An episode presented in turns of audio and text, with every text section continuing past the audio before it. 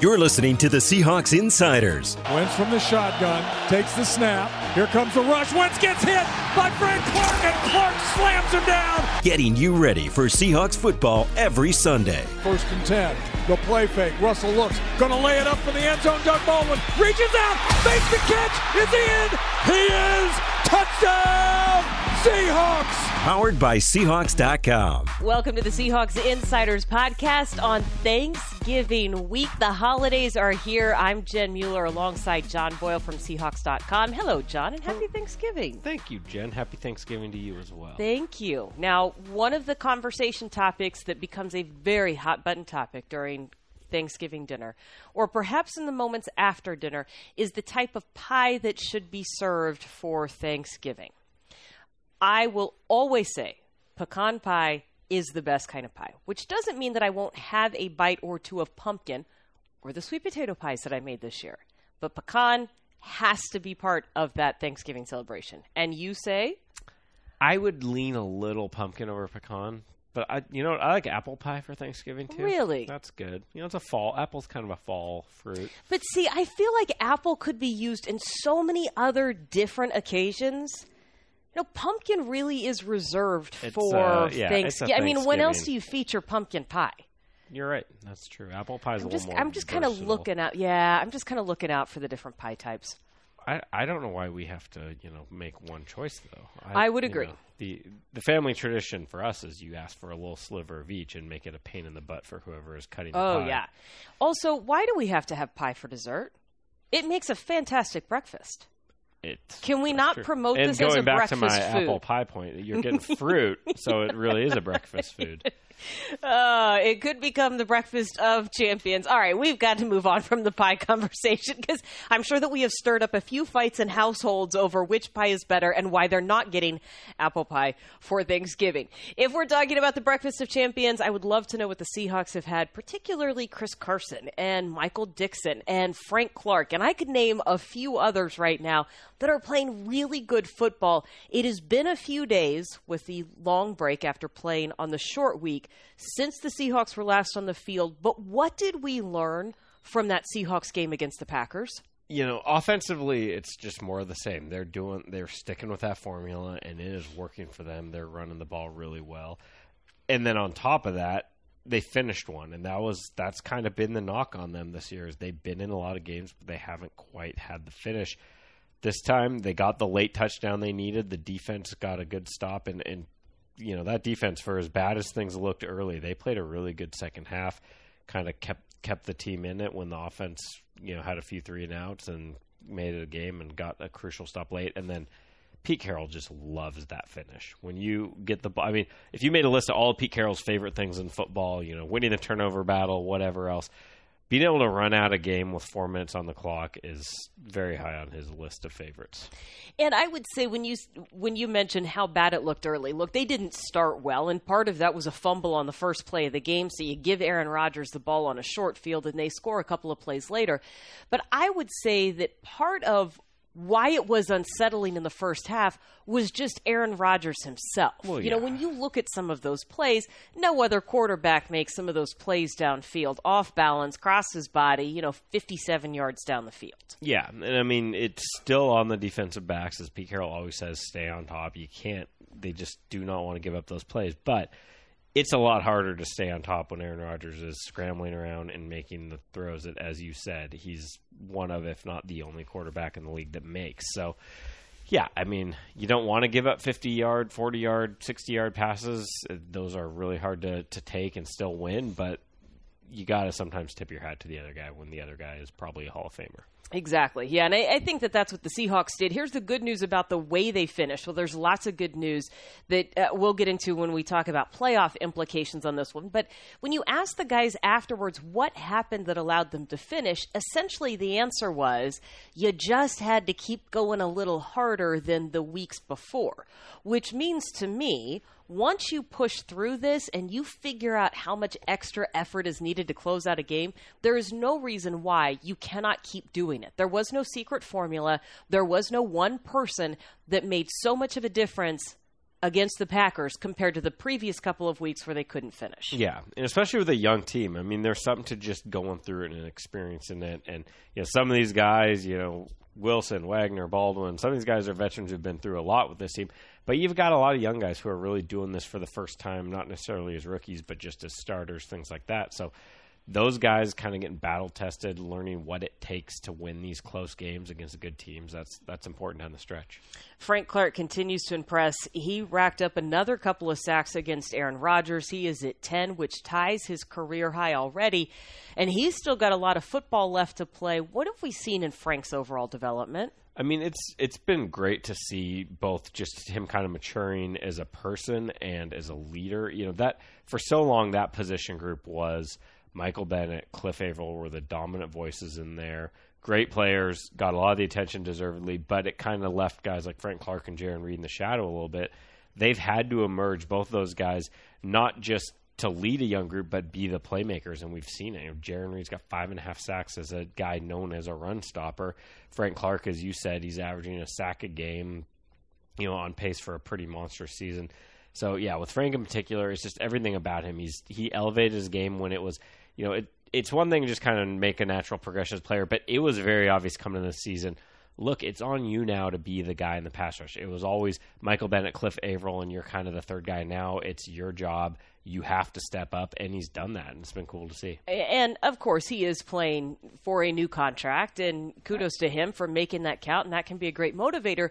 But here's what I would also say to that it's not just him deciding to be a leader now that the other guys are gone one of the things that Pete Carroll said several weeks ago was that it is the consistency and the effort on a daily basis in practice that rubs off on his teammates more than anything else.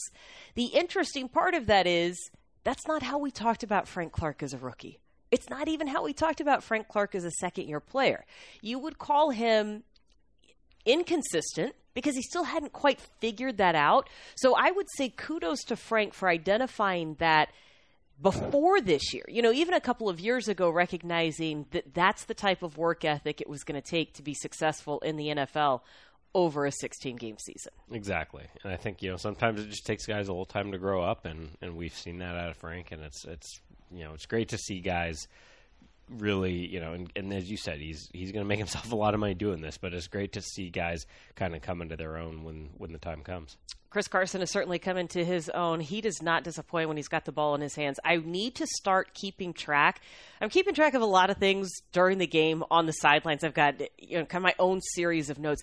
I have got to start keeping track of how many times Steve Raible finishes a play of Chris Carson that says he just won't go down or he just keeps fighting every single time Chris Carson gets the ball, it's not just the one or two yards. He's fighting for a couple of more. In fact, I think he's second in the league in yards after contact. Yeah, and there was a, there's a third and short. I believe it was a third and short. Not that there's the fourth and one. They got ten yards. Yep. But there's also a third and short where it looks like he's going to get tackled in the backfield for a loss and somehow shoots through and gets a pretty big gain out of it. He's he's been awesome. And then we've talked about this over and over he's been great, and you've got a lot of other viable options. It's you know it's such a drastic change from the last couple years when it's just who's going to be running back. Guys are beat up. You can't you know. I don't think the Seahawks had a running back gain 300 yards last season. They've got three who have done it this year, so it's it's good to see. In fact, Chris Carson is 420 yards away from a thousand. He would be the first Seahawks running back since Marshawn Lynch to top that milestone during the course of a season. And you think, oh, Marshawn wasn't that long ago, except that it has been a few years yeah. since he's played. And when you look at those overall rushing numbers, it's not just Chris Carson, it's that entire running back room. The Seahawks are the best in the NFL when it comes to rushing yards per game. They average 154. And here's my question for all of the people who did not like Schotty's comments before the season about how we're going to run the ball even when they know that we're running the ball. A, what do you say to those people now? And B, is there any reason to think they cannot keep up this pace? I, you know, they're gonna. I, I don't know if it's Carolina this week or another opponent down there. They're gonna run into a defense that slows down the running game a little bit. And this goes back to, you know, I, I bring this up a few times with people. They say, you know, the Seahawks are a run first team, run first team Pete Carroll's never made it his stated goal to be run first. He wants balance. And there is going to be a game, like I said, where some teams either just going to load the box like crazy or just have a really good defensive front. And it's going to be tough sledding, and that's where the balance part comes in because you have a quarterback who is one of the game's best at what he does, and they don't want Russell Wilson to carry the offense. That's not ideal, but we saw last year he's capable of doing that. And, and you know, going back to Schotty's point, yeah, you don't want to be predictable all the time and and all that. But as we go back to the conversation about the last four minutes, they Green Bay knew everyone 67,000 people whatever it was 68 69,000 knew the Seahawks were handing the ball off a couple times. They didn't even get to third down. I- it was first was down, second down, first down, second down and then take a knee. To do that against a pretty talented defense that knows you're going to run the ball, that's really impressive, and that's going to win you a lot of games. Especially, you know, Doug Baldwin made this point the other day. Teams get worn down as the season goes on, and when you're the more physical team in the trenches and you're running the ball, that gets harder and harder to defend come December, January. I just find it amazing because you know you figure there's going to be a couple of weeks there that are anomalies, you know, where you're racking up 200 rushing yards in the game, which is crazy, and that kind of skews the numbers. And I kind of expected that at some point a team would you know like like you said load the box and take that away and they haven't been able to do that yet and i think that if you haven't been able to do it as of yet boy that's going to be tough to do i Yeah. like it I mean, I, yeah. Look, I doubt they're going to keep this 150 yard streak going the entire season. It'd be great if they do, but I just I feel like somebody will overcommit to it. But that's where we've seen Russell Wilson. You know, sometimes in games where you give him shots down the field, he he'll take them and beat you that way. And here's why the running backs will continue to be involved because every single one of those guys can catch the ball out of the backfield and they will still find a way to get their yards. It's just going to look different in the box score at the end of the game. But it brings me to this JD McKissic rejoins the team this week. He is able to practice for the first time. He broke his foot during training camp. And Pete's not in a hurry to bring him back. And I don't know if that is more of a comment on we don't want to rush him or our running back group is just fine right now. Yeah, it's both. I mean, it's kind of like okay, you don't a you don't the first and foremost is you don't want to rush him back and risk you know whether it's the foot is healed, but if you bring a guy back too early, all of a sudden he pulls a groin or hamstring, whatever. So that's that's the first thing is his well being. But then secondly, it's just where's he fit? I mean.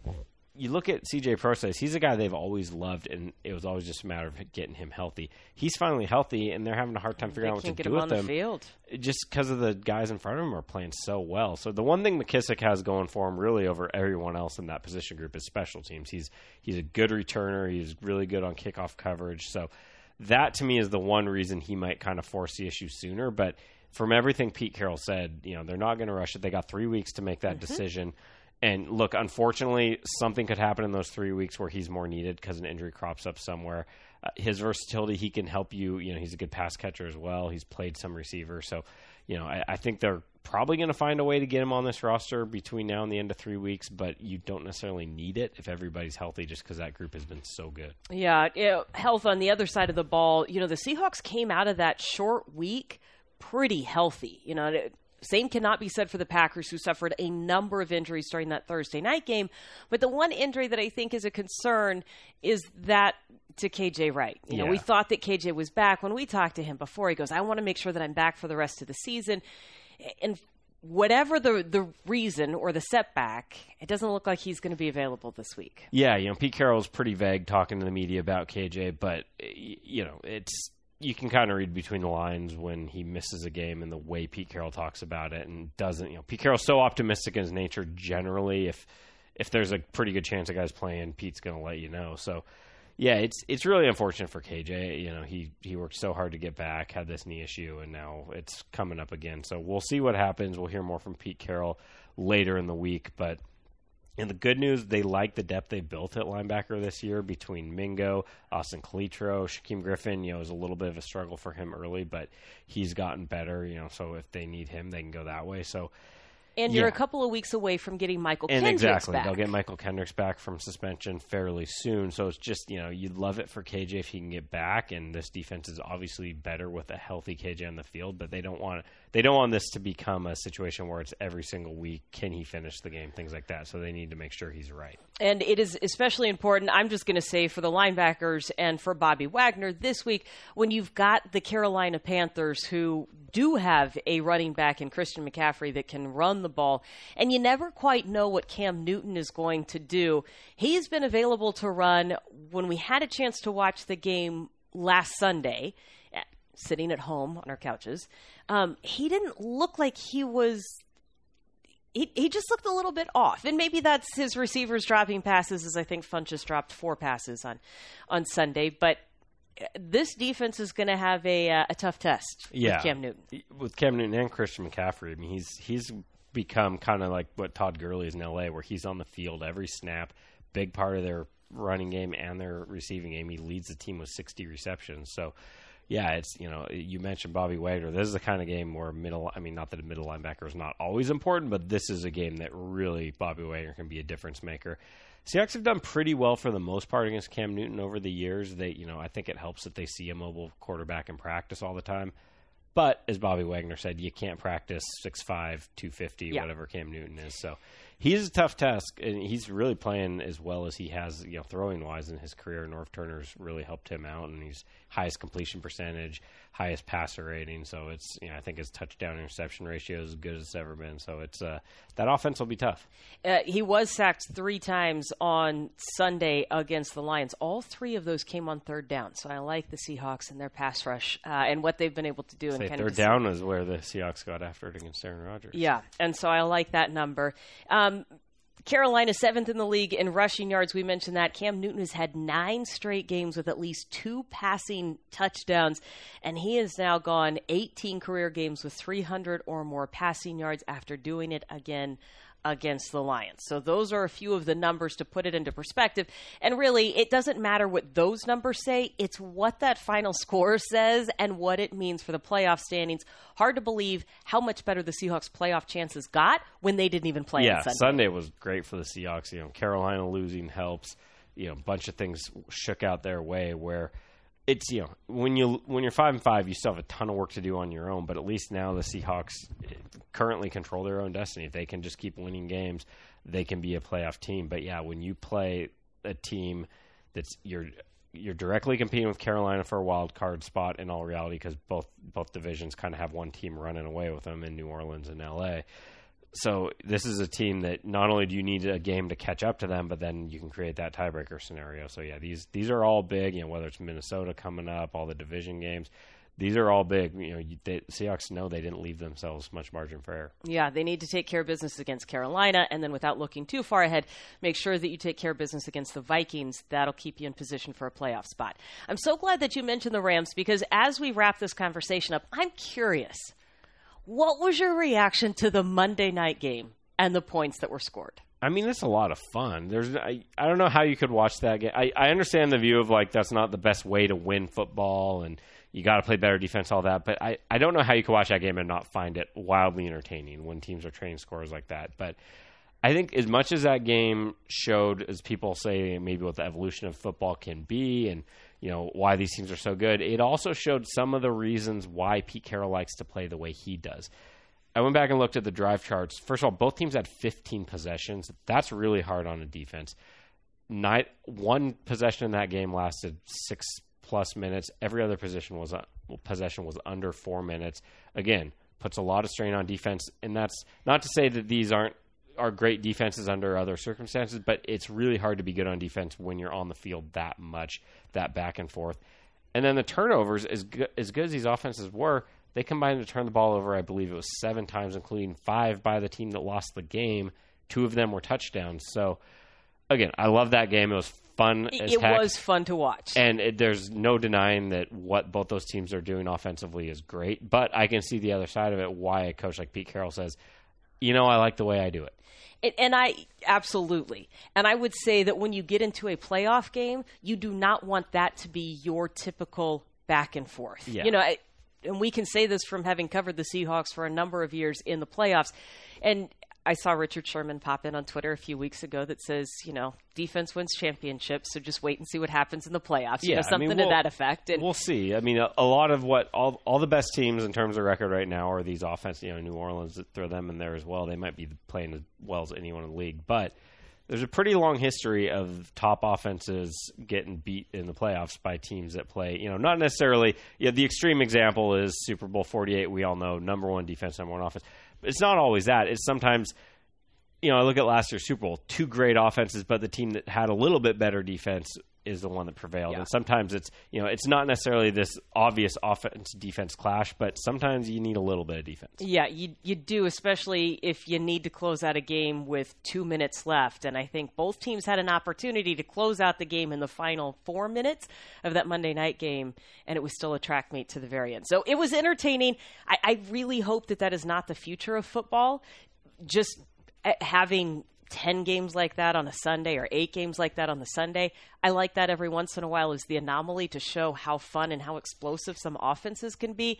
I don't want that to be my viewing. Also, games get really, really long. When, Yeah, when you score that many Three hours points, and you're 45 like, minutes, that one. Wow, not only am I on the field a lot, but uh, w- to me though that that kind of illustrates this whole conversation illustrates one of the things that's great about football as a whole is there's a lot of ways to do it there's Yeah. a lot of different philosophies and different ways that work it's you know you, you can have the teams that win playing those shootouts you have teams look the Seahawks are five and five right now but if they can finish the way they think they can and become a playoff team playing their style of football it's totally flies in the face of what some of these other teams are doing true. and I, I really like that about football is there's there's no one right way to do it Yeah. Yeah, it's what makes it fun. It's what makes it possible for any team to win on Sunday. But of course, we will be uh, keeping our fingers crossed for the Seahawks to get the job done against the Panthers because not only will it help those playoff chances, but it's going to make for a much more fun conversation next week, which is when John Boyle and I will join you again for another edition of the Seahawks Insiders podcast. Have a fantastic holiday weekend. We will see you next week.